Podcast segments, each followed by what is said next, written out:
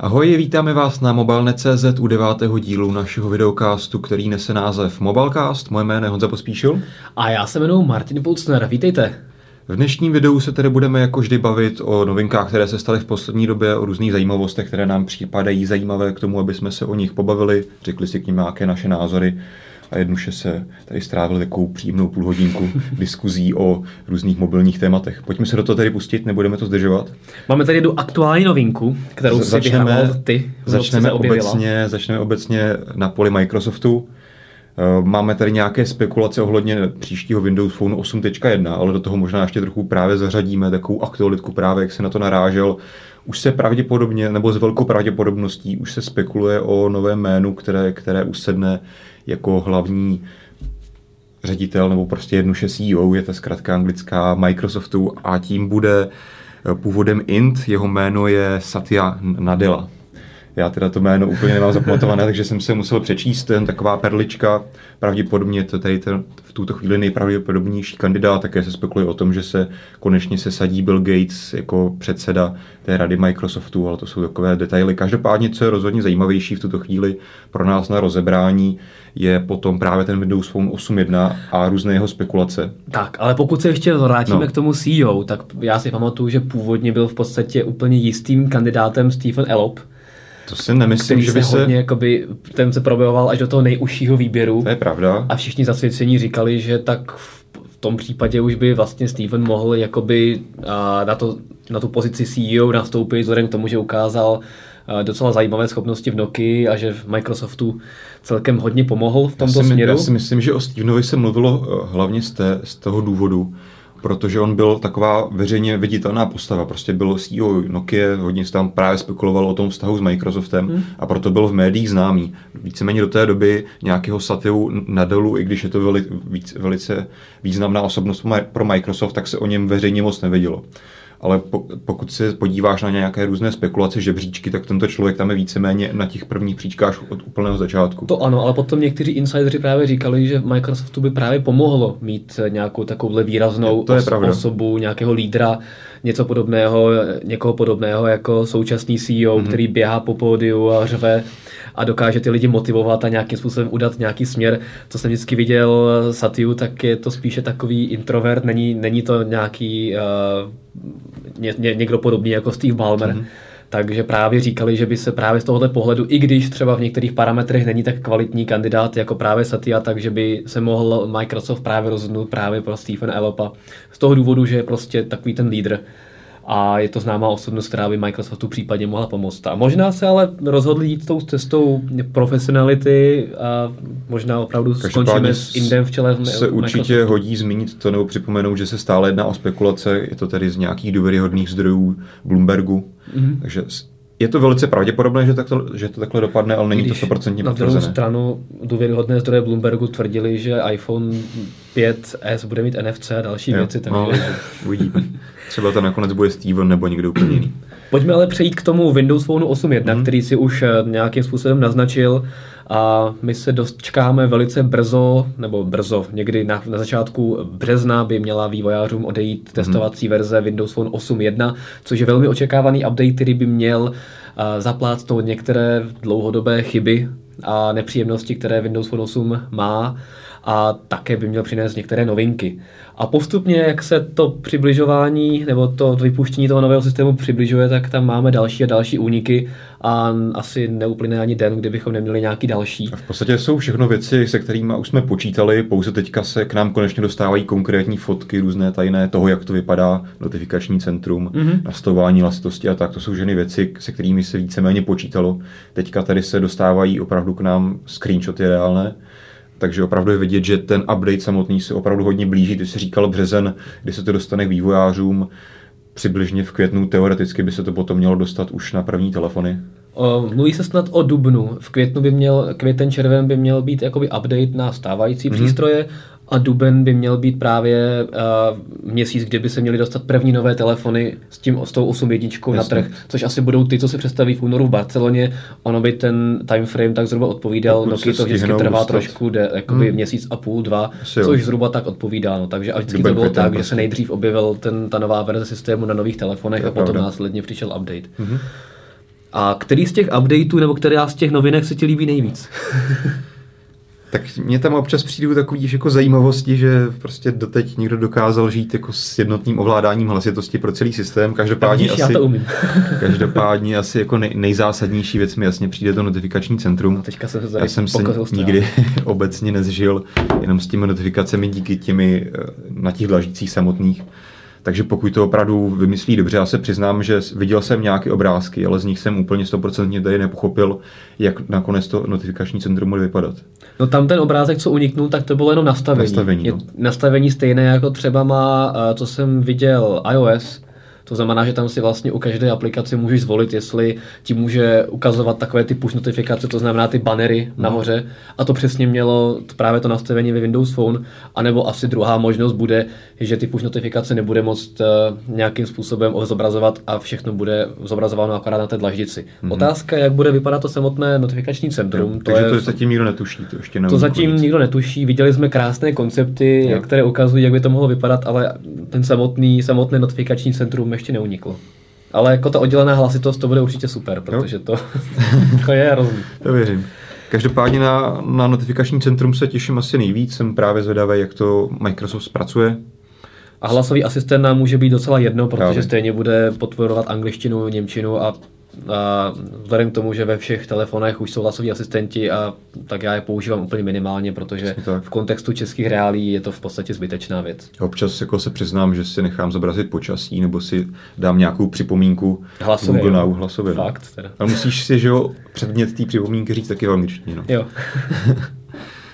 Takže tak, jsme zvědaví, co tedy Windows osm tečka jedna konkrétně přinese. Možná bych se chvíli zkusil zastavit u toho, jestli to tady opravdu nějak zase spasí Microsoft, nebo ne, protože mně přijde, že už takových updateů a momentů, kdy se říkalo, tak teďka konečně už ten Windows Phone je plnohodnotný konkurent všem ostatním systémům, a stále úplně ten drive a ten nástup Windows Phone nepřišel. Pořád si tam tak trochu paběrkuje, ano, je pravda, že roste docela pěkně, ale pořád je prostě na těch jednotkách procent. Je otázka, myslíš si, že opravdu osm tečka jedna bude nějaký zvrat, nebo to pořád bude víceméně pozvolný, pozvolný nárůst? Tak to, to že tam přibydou nějaké push notifikace, notifikační centrum samo o sobě uh, prodej nezvýší. To jakoby uživatelé a zvlášť cílová skupina Windows Phoneu, uh, což nejsou nějací pokročilí geekové, kteří si tam chtějí všechno nastavovat, tak. tak takovéhle věci neřeší. Oni chtějí, aby ten telefon fungoval, a jestli to bude mít o asistent navíc, tak uh, to samo o sobě asi nějakým způsobem ten systém nespasí. V tom s tebou souhlasím. To je prostě na tom, uh, o tom přinést zajímavé telefony do všech cenových kategorií, pokusit se zaplavit trh podobným telefonem, jako byl Lumia pět set dvacet. Mm-hmm. Ono teďka se ukazuje také, že na českém trhu v podstatě těch vlajkových Windows Phone je opravdu hodně málo. A když se podíváš kolem sebe do tramvají, v metru, tak to jsou samé pět set dvacítky, šest set dvacítky a tak. Mm-hmm. A málo kdy vidíš nějaký lepší telefon. Někdy ta devět set dvacítka, která měla zajímavou cenu, ale to je prostě všechno o té nabídce těch telefonů a nějakých pár funkcí navíc. To bude spíš, jo. to spíš pomůže nám recenzentům, jo. nebo to spíš vezme vítr z plachet těm kritikům, kteří řeknou, OK, Windows Phone je špatný, protože nemá oddělené ovládání hlasitosti, nemá žádné notifikační centrum a nemá ještě tohle, a tím pádem je pro mě nepoužitelný. Jo, ale to máš, spíš... máš přesně pravdu v tom, že ten zásadní problém, proč se Windows Phone neprodával, není to, že by mu něco chybilo zásadního, ale prostě je to o tom nějakém obecném přijetím toho systému, jak na to lidi koukají, jak to samozřejmě prodává. Ono je to samozřejmě také o tom, co prostě když přijdeš do obchodu, co ti ten tam výrobce dokáže také jako poradit a tak, tak většinou prostě setkáš s tím, že ti někdo prostě doporučí Android, že jo, nebo něco takového, takže... A když Android, tak vždycky Samsung. Tak no. Což podle mého názoru už se docela výrazně vzdaluje od Androidu, ale to nechme stranou asi. My, myslíš? Čekej, tady... Teďka to nefunguje. Hmm. Co to zaseklo? Ale, no ale... Toho to už asi není moc Android. No, no hlavně jako, jo, tak to je prostě jedna obrazovka na úvodní, na úvodní obrazovce, nebo jedna část úvodní obrazovky, ale když se podíváš kamkoliv do toho systému, tak jako, já se přiznám, že teďka jsem si to zapnul, abych tady zobrazil scénář dnešní Mobilecastu, a docela jsem s tím chvíli bojoval, než jsem našel třeba v nastavení, kde se přihlásit a tak jako. No to je zajímavá věc, na to můžeme navázat, no. To nemáme teda ve scénáři, ale že jsem zachytil zprávu, že se Google schází s, se Samsungem právě ohledně, a spekulace říkají, že to je právě ohledně těch nových prostředí s takzvaným Magazine U I, nebo Magazine U X, s těmi dlaždicemi, a že se Google úplně nelíbí, jakým způsobem už Samsung ten celý Android upravuje. A já musím přiznat, že opravdu já, když jsem to natáčel, mm-hmm. a už když jsem to natáčel v Las Vegas, tak mě to opravdu hodně dlouho trvalo, než jsem se v tom zorientoval. A ta schizofrenie je strašná.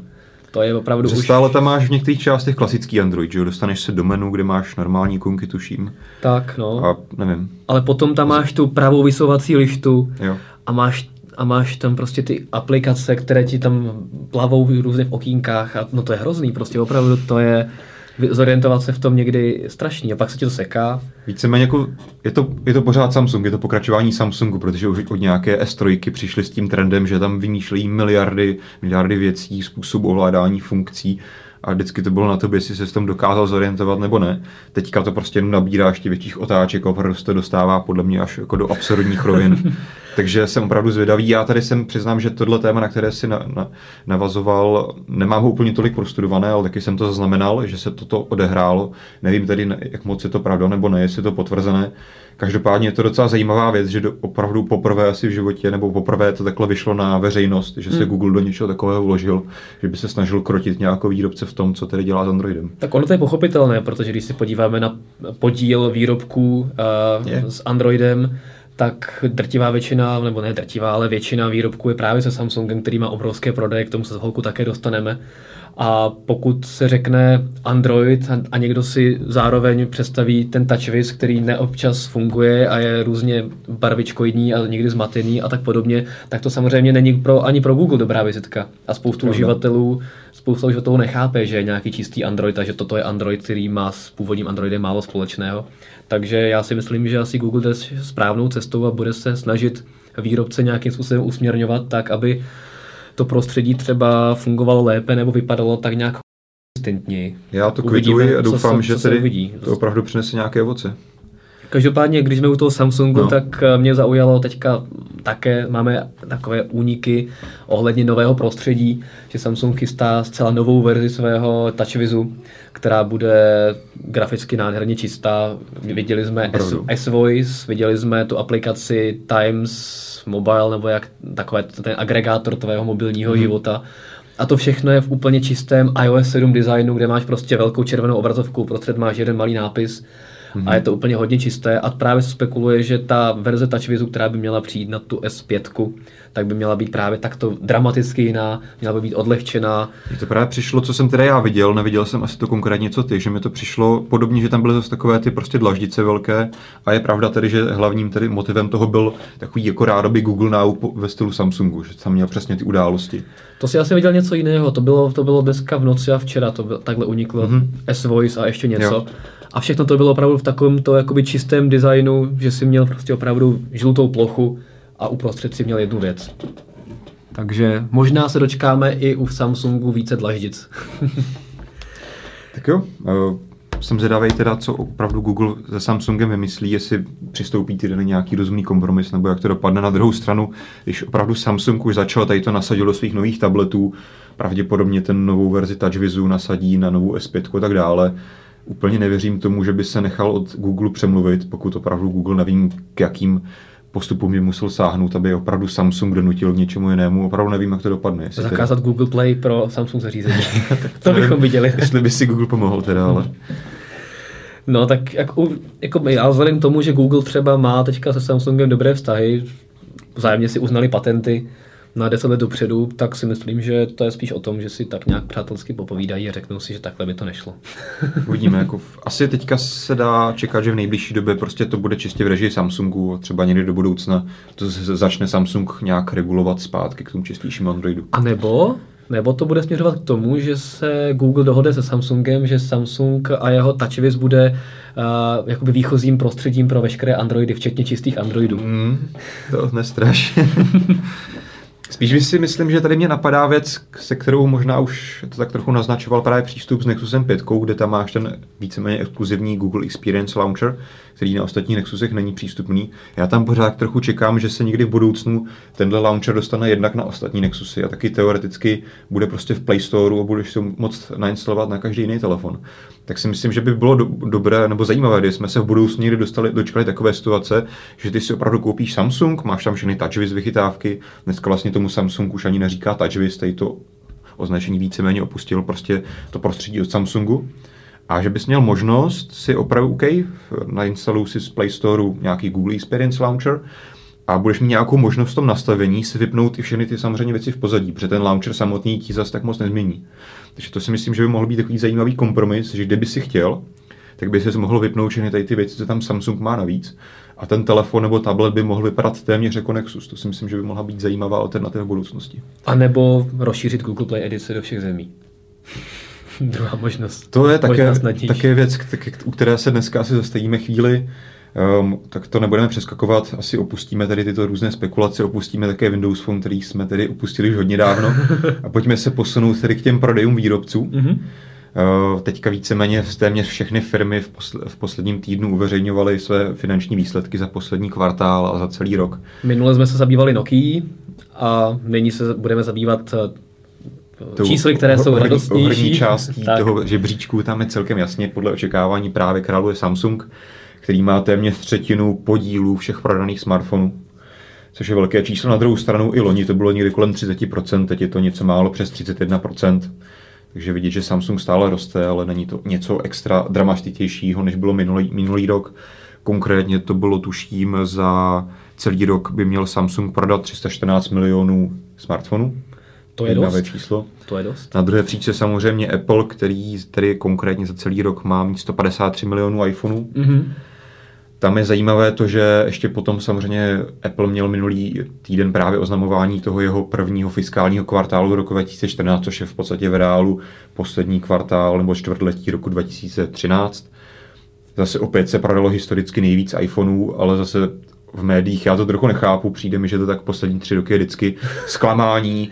iPhone nebo Apple neprodal tolik iPhoneů, jako se čekalo, a vždycky jich prodá o deset milionů víc, než prodalo v předchozím čtvrtletí. Tak to takže... víš, analytici to jsou, to jsou opravdu jako ty, právě dříhý svět. Pokud analytik řekne, že to bude tak a tak a potom najednou společnost to nesplní, tak akce padají a je to velký průšvih. Takže... Každopádně Apple prodal zase nejvíc iPhone, konkrétně za poslední čtvrtletí, je to tady padesát jedna milionů iPhoneů a dvacet šest milionů iPadů, mm-hmm. podle jeho údajů. Tam je zajímavá věc, o které bych se chtěl zastavit. Bohužel to tady Apple nikdy nezveřejnil, ale řekl to, uh, Tim Cook konkrétně, že právě jejich očekávání prodejnosti iPhoneu pět cé, což je ta plastová barevná varianta iPhoneu, byly mnohem větší a měly docela výrazné problémy právě s tím, jak si právně, správně naplánovat a nastavit výrobu nových iPhoneů.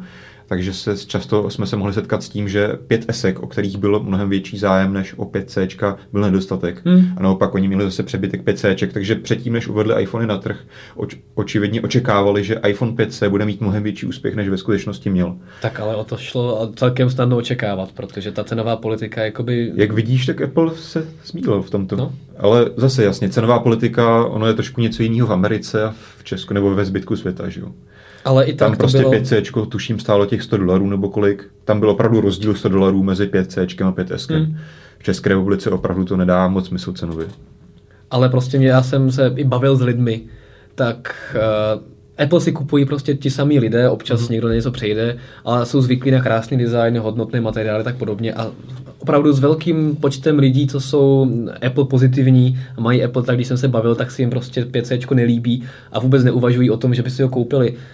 Bylo to vidět i na skladech v prodejnách, kdy se prostě pět es prodalo hnedka, pět cé tam leží, leželi. No, tak a... to je, myslím, jasný krok z toho, jak pět cé právě vypadá, že to byl tah, OK, pojďme přetáhnout zase nějaké zákazníky jiným, jiným značkám, jiným výrobcům, no, ale, dobře, ale ta to by cenovka musel... právě tomu neodpovídá tak. Vůbec. A to právě všichni očekávali, OK, kdyby to stalo deset tisíc devět, OK, tak to prostě by byla bomba, mohl bych mít uh, iPhone, který teda vypadá jako uh, telefon za tři tisíce, ale měl bych iPhone, měl bych ho za devět tisíc, a bylo by to zajímavé, ale za kolik to stalo, patnáct tisíc, čtrnáct tisíc, to jakoby mě to nedávalo smysl a evidentně ani většině lidí to nedávalo smysl. A právě proto se asi Apple nepodělil o ta svoje čísla, jak je to rozložení tak, no. pět esek a pět cé, protože tam škoda, asi to nebude rychlé. To by mě opravdu zajímalo, jestli to, nevím, třeba třicet pět procent, čtyřicet procent Cček, nebo to opravdu ještě výrazně méně bylo, hmm. to by mě zajímalo. Přiznám se, že v reálu jsem tady, nebo prostě takhle, když jdeš po Praze třeba, nebo tak, tak jsem jakoby těch barevných iPhoneů moc neviděl. Teda. Já jsem neviděl asi žádný. No.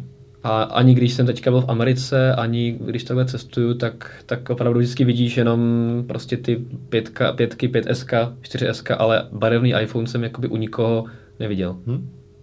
Takže tak to možná... asi možná svědčí o tom, že ty prodeje opravdu nebudou nějaké. A to jsem už viděl víc Lumii teda, než panemných iPhoneů. To je pravda, a to, to, už je, to už je někdy úkaz. To už je co říct tedy. V Americe třeba. Pojďme se posunout na další příčky. Třetí podle očekávání je Huawei, čtvrtý el gé, pátá Lenovo. Tady si asi zmíním pouze u toho, že konečně el gé se zase po letech opravdu podařilo zase docela výrazný nárůst, alespoň v těch smartfonech se mu docela dařilo. Podobně také mělo, tuším, nějakých kolem osmdesát procent růst v prodejích, mm-hmm. právě mělo i čínské Lenovo, což je docela zajímavé, protože u nás je to stále hodně minoritní značka. Obecně si myslím, že v Evropě a Americe je to, co se týče smartfonů, víceméně neznámý výrobce. A i přesto vlastně na tom domácím čínském trhu předpokládám dokáže prostě zaujmout až pátou příčku globálně v prodeji smartphonů, což je hodně zajímavé. Ale brzo se to možná změní. No. Takový krásný oslý můstek k dalšímu tématu, protože uh, předevčírem to tuším bylo, mm-hmm.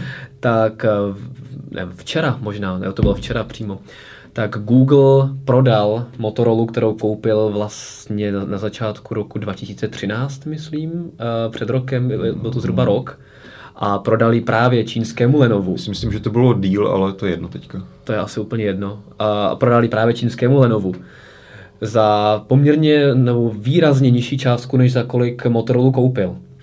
A tam se jakoby analytici hodně, konkrétně teda za dva celá devadesát jedna miliard dolarů, s tím, že ji kupoval, myslím, že dvanáct, za, dvanáct, za dvanáct celá pět mm-hmm. miliardy dolarů.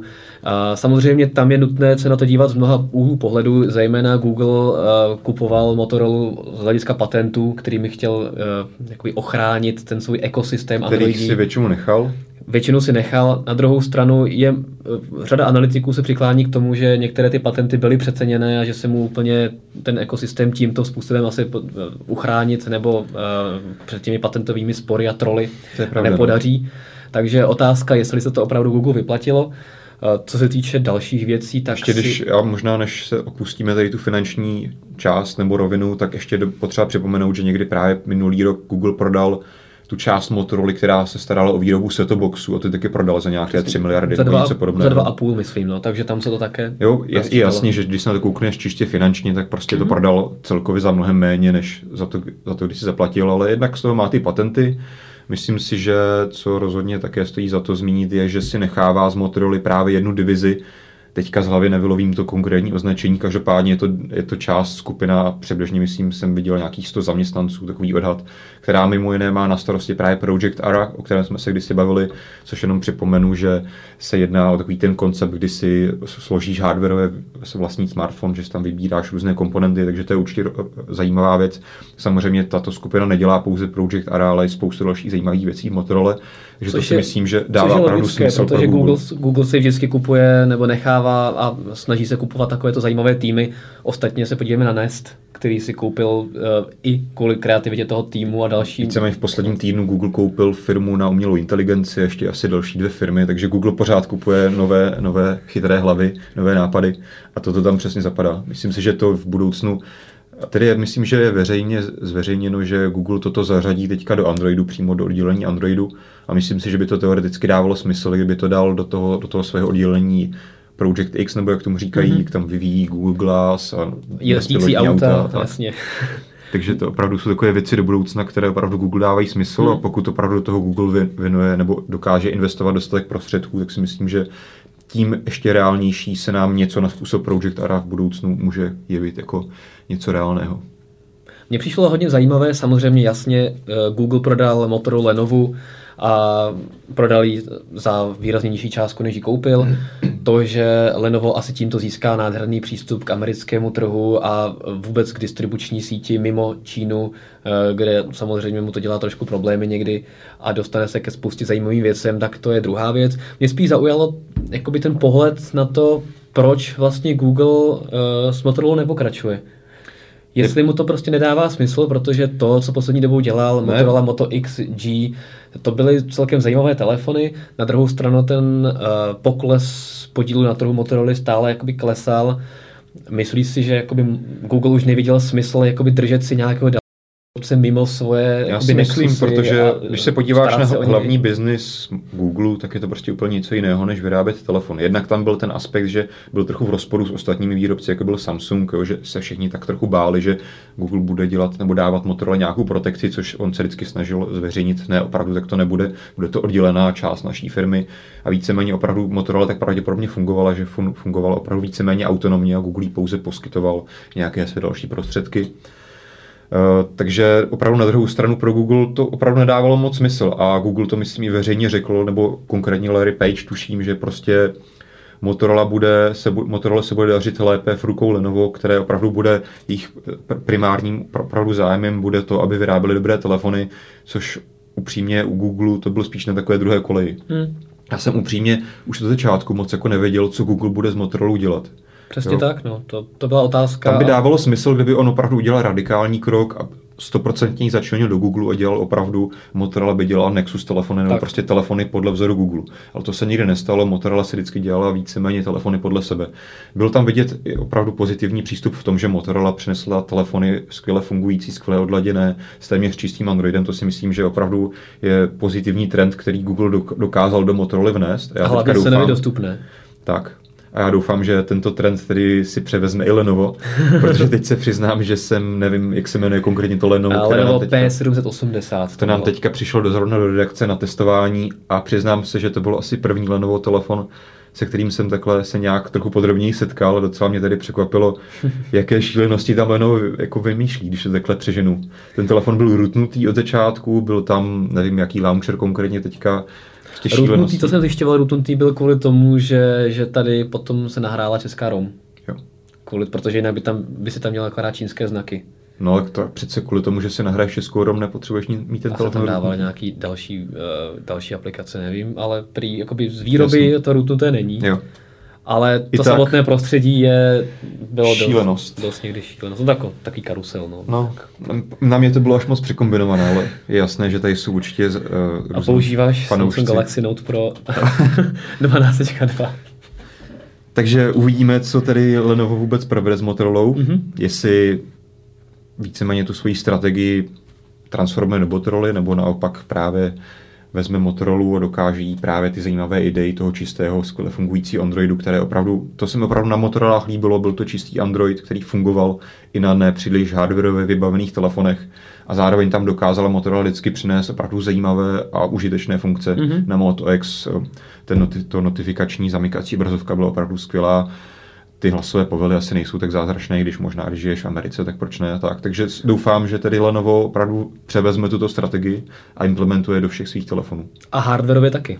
Hardwareově Moto X dřevěné kryty, to je prostě to opravdu, unikátní. Když jsem viděl ty fotky, tak vypadaly fakt pěkně. Ani jsem si, když jsem předtím se o tom mluvilo, tak jsem říkal, jo, dřevěný telefon, asi to bude zajímavý, ale nebude to tak pěkný, ale teď jsem viděl ty fotky mm-hmm. všech těch různých variant. Opravdu jsem říkal, wow, tak to bych asi chtěl. No. Třeba se nám ho podaří získat do redakce a přineseme také fotogalerii. U Nexusu pořád zůstáváme. Mm-hmm. Je tady, že známý bloger nebo bývalý novinář, je současný snad, Eldar Murtazin, který celé roky plní trh různými spekulacemi, někdy více, někdy méně úspěšně. Je pravda, že jednu dobu měl docela velký úspěch právě se spekulacemi ze stáje Nokia. Vždycky tam měl takové různé odhady, které se vždycky naplnily. Většinou to teda byly negativní různé názory a tak podobně. Nokia, Nokia z toho měla trošku jako bolehla z Eldara Murtazina, ale, ale občas se mu podařilo opravdu přinést zajímavé informace. Je ale pravda, že častokrát se i spletla, to, to docela výrazně. Každopádně pořád je to osoba, kterou je potřeba brát v tomto světě vážně, podobně jako Evelix třeba. A ten se právě vyjádřil, že prý Nexus telefony úplně skončí mm-hmm. a nahradí je Google Play edice současných běžných telefonů, které se jinak prodávají. Co no to... si o tom myslíš? Byl by si rád, kdyby k tomu došlo, anebo ne? Ty jako uživatel Nexusu čtyři. To dost záleží právě, jak se to vyvine. Tam jsou asi dvě základní aspekty, které by opravdu se musely stát, aby to byl pozitivní krok, alespoň tady pro globální trh. Jednak by se právě Google Play edice těch zařízení musely dostat na celý trh. Tak jako teďka víceméně Nexus zařízení téměř všechny seženeš po celém světě, protože se o tu distribuci starají ty originální výrobci. A za druhé, právě zajímavost těch Nexus zařízení bylo to, že to byly vždycky velice dost, cenově dostupné modely s opravdu zajímavou výbavou, což se rozhodně o těch Google Play edicích nedá říct. Takže pokud to Google dokáže transformovat do té podoby, že opravdu bude mít docela široký výběr, já si myslím, že do budoucna ten trend je tak nastavený, že těch zařízení, které se prodávají v Google Play edici, bude čím dál tím víc, takže to je určitě pozitivní věc, že bychom měli velký výběr. Ale opravdu by musel Google dosá- docílit toho, aby tam byly opravdu i cenově zajímavé zařízení. Protože to si myslím, že je hlavní důvod, proč jsou Nexusy úspěšné. A hlavně, aby se prodávaly všude, nejenom prostě v zemích, kde si můžeš koupit skrz Google Play nějaké hardware zařízení. Takže pokud toto Google do roku dva tisíce patnáct, kdy tuším padlo nějaký ten limit, kdy opravdu by si ty Nexus, ta Nexus linie měla skončit, tak pokud toto Google vyřeší, pak to vítám jako značením, protože bude mít větší výběr rádoby Nexus zařízení. To znamená, že bys přivítal třeba takový Samsung Galaxy Pocket Neo s čistým Googlem. Androidem. To se přiznám, že ani nevím, jaké má konkrétní specifikace tento Samsung. To stojí ale... asi dva tisíce a má hrozně malinký displej. Tak jako tam by dávalo smysl, že s čistým Androidem by to rozhodně fungovalo líp než s TouchWizem, tak jako proč ne, no. Pokud jako po mně by chtěl někdo doporučit velice levný telefon s Androidem, tak tohle bych mu rozhodně doporučil, protože máš mnohem větší šanci, že ti ten telefon bude fungovat víc než měsíc. No řekneme si za, za rok teda. Pokud se to, toho dožijeme a bude opravdu Google Play edice na takto levných telefonech, tak uvidíme, jak to bude fungovat. Tam také Eldar zmiňoval to, že tady Google do té doby změní značku, že to nebude prostě Google Play edice a vymyslí tomu jiný název, což je tady pravda, že Google Play Edition je dost hrozný název. Tak budeme mít Nexus Edition. Třeba, no. Dobře. Jo, takže s tím si myslím, že by mohlo souviset, pokud má pravdu Eldar pravdu, tak uh, i třeba to, pokud dojde k změně toho názvu, by mohlo naznačovat to, že Google trochu přehodnotí způsob distribuce těch zařízení. Mm-hmm. Což si myslím, že by opravdu bylo potřeba v tom případě. Souhlas, souhlas. A pak tady máme poslední téma, které si určitě nezaslouží být posledním. Mm-hmm. A pro uživatele BlackBerry velice zásadní. Na druhou stranu, když do toho skočím, no. Tak čistě podle označení BlackBerry právě toho updateu, o kterém budeme mluvit, je to totiž update víceméně setínkový, je to deset tečka dva něco, ani nevím ty čísla. A přitom podle mého názoru přináší víceméně skoro nejvíc velice praktických vychytávek od vůbec historii BlackBerry mm-hmm. desítky. Přesně tak. A bl- Co se týče největších změn, tak mě určitě nejvíce zaujala možnost nahrávat ty APKčka mm-hmm. androidních aplikací přímo ze zařízení. Konečně to je to opravdu argument, který můžeš aplikovat na běžné uživatele. Přesně tak, no. Protože většinou lidi, co nechtěli BlackBerry, tak říkali, že tam nejsou aplikace. Lidi, co měli BlackBerry, říkali, že si tam přece může nahrát Android aplikace, ale ten proces, že k tomu potřebuješ počítač, a tak ten byl tak nepohodlný a pro běžného uživatele neproveditelný, že v podstatě tahle ta možnost byla úplně mimo hru. Takže teďka můžeš stáhnout APKčko, což je instalační soubor Androidu, dát do telefonu, nainstalovat jedním kliknutím, mělo by to fungovat. Tam Přesně ještě tak. také doplním to, že BlackBerry doplnilo nebo dalo nějakou novější verze toho androidového runtimeu, mm-hmm. takže by zase ta uh, kompatibilita měla být ještě širší, než byla předtím. Každopádně stále úplně to, že si scháníš někde APKčka na internetu, není tak pohodlné, ale je, pravdu, je pravda, že už to není tak hrozné. A stále ty Dokážeš aplikace nefungují plnohodnotně, jako na, na Androidu. Třeba teďka kolega, co se tady včera zastavil, co má nahrané, nahraný Spotify mm-hmm. pro, uh, pro Android právě v BlackBerry Z deset, tak, tak říkal, že to seká, že to nejde moc používat. To takže prostě musíš tím počítat, no, když nahráváš aplikaci, která je dělaná pro jiný operační systém. Takže stále to není ideální, ale je to krok správným směrem Určitě. A vzhledem k tomu, že uvidíme, jak z BlackBerry bude pokračovat. Tam si myslím, že bylo zajímavé právě, jak jsem narážel na to, že si pořád musí hledat APKčka, což je mimochodem často ilegální, protože hmm. samozřejmě ty vývojáři to vyvá, že ho vydávají na Google Play Store a tak dále, takže když to stahuješ někde z nějakých Varesfor, tak to není úplně občas tipťop. Tady si myslím, že bylo zajímavé, kdyby se opravdu BlackBerry podařilo udělat to, že by se dohodlo s nějakým třeba, jsou, že na Androidu jsou tisíce různých víceméně Play Storeů nebo jejich alternativ. Amazon mimochodem provozuje vlastní. Že kdyby se třeba BlackBerry dokázalo mluvit s Amazonem, že by si mělo přímo v BlackBerry možnost provozovat ten Amazon Store, nevím, jak se konkrétně jmenuje, kdy se opravdu jednoduše přímo tady z, toho, z té aplikace dokáže instalovat Androidí aplikace, které víceméně jim zajišťují výrob, že aktualizace přímo zase ty vývojáři, které to tam nahrávají, ty aplikace, tak si myslím, že by to byl zajímavý krok. Je pravda, že by tím BlackBerry se tak trochu lezlo samo sobě do zelí, protože by opravdu přiznalo, ano, potřebujeme aplikace jiného operačního systému, tady máte na to i Play Store, ale, nebo jiný tedy obchod, ale pokud opravdu na druhou stranu, když BlackBerry dělá tyto aktualizace a zjednodušuje Jedn, právě jednoduchost těch instalací androidních aplikací, tak si myslím, že už by to mohlo dotáhnout do takovéto podoby, kdyby to opravdu dávalo smysl, bylo by to jednoduché. Mm-hmm. To by ale znamenalo nějaký, nějakou změnu směru a směřování celkového a, jako filozofie BlackBerry je to deset. Pravda, no. A vzhledem k tomu, v jaké situaci se teďka BlackBerry nachází na nějaké křižovatce, kdy vlastně se rozhoduje, co dál, tak asi nějaká takáto, takováto velká rozhodnutí v nejbližší době asi očekávat nemůžeme. Já si myslím, že budou spíše takto postupně vylepšovat ten systém, hmm. přidávat tam drobnosti, které potěší, typu upravitelných tlačícek v liště a takovéhle ty další věci, ale abychom viděli nějakou takovou výraznou změnu, která vyžaduje mimochodem i celkem velkou investici. A to už samozřejmě znamená peníze, kterých nemá BlackBerry mm-hmm. teďka na rozhazování, tak asi bych to v nejbližší době neočekával. Na druhou stranu, takovými drobnými kroky se asi často z té brandy nevylížeš. To je pravda. Na druhou asi jako kdyby opravdu dokázali vsadit na dobrou kartu, udělat nějaký velký risk, tak by jim to třeba mohlo pomoct. Na druhou stranu si upřímně ne, nemyslím, že by je nějaký Android Play Store zachránil. Vel, nějakou velkou kartu, velký risk, myslíš třeba jako Alicia Keys, jako P R manažerka BlackBerry? Ta bohužel už skončila teda. No, ale... Právě. Ale to, to byl risk. Ale to bylo spíš taková zajímavost. Ale asi to moc, moc nepomohlo BlackBerry.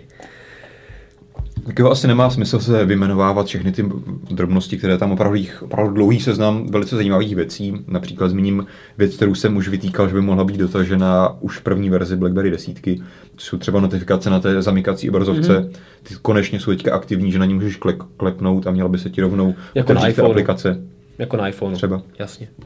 Takže takových vychytávek praktických je tam opravdu hodně, takže si myslím, že povedený update od BlackBerry. Na druhou stranu musím říct, že ani jeden z nás jsme neměli možnost si s tím ještě nějak podrobněji pohrát, takže spíše vycházíme z informací například od Vojty, který jsem na BlackBerry Czech o tom vydal celá podrobný článek, mm-hmm. takže pokud vás to více zajímá, opravdu co všechno nová BlackBerry desítka nebo její nejnovější verze přináší, tak se určitě podívejte na tento článek, máme ho odkázaný na Mobilenetu, takže tam najdete konkrétní výpis a tuším, že i velice dlouhý videopohled, takže pokud vás to zajímá, podívejte se tam. A v článku, ve kterém bude tohoto video, tak asi ten odkaz tam bude. Bude tam taky. Takže, takže máte úplně usnadněnou práci. Tak jo, tím jsme asi shrnuli nebo završili dnešní penzum témat. Mm-hmm. To byl tady devátý Mobilecast. My vám děkujeme za pozornost a těšíme se i někdy příště zase na viděnou našeho videocastu na mobilne tečka cz. Mějte se fajn, čau.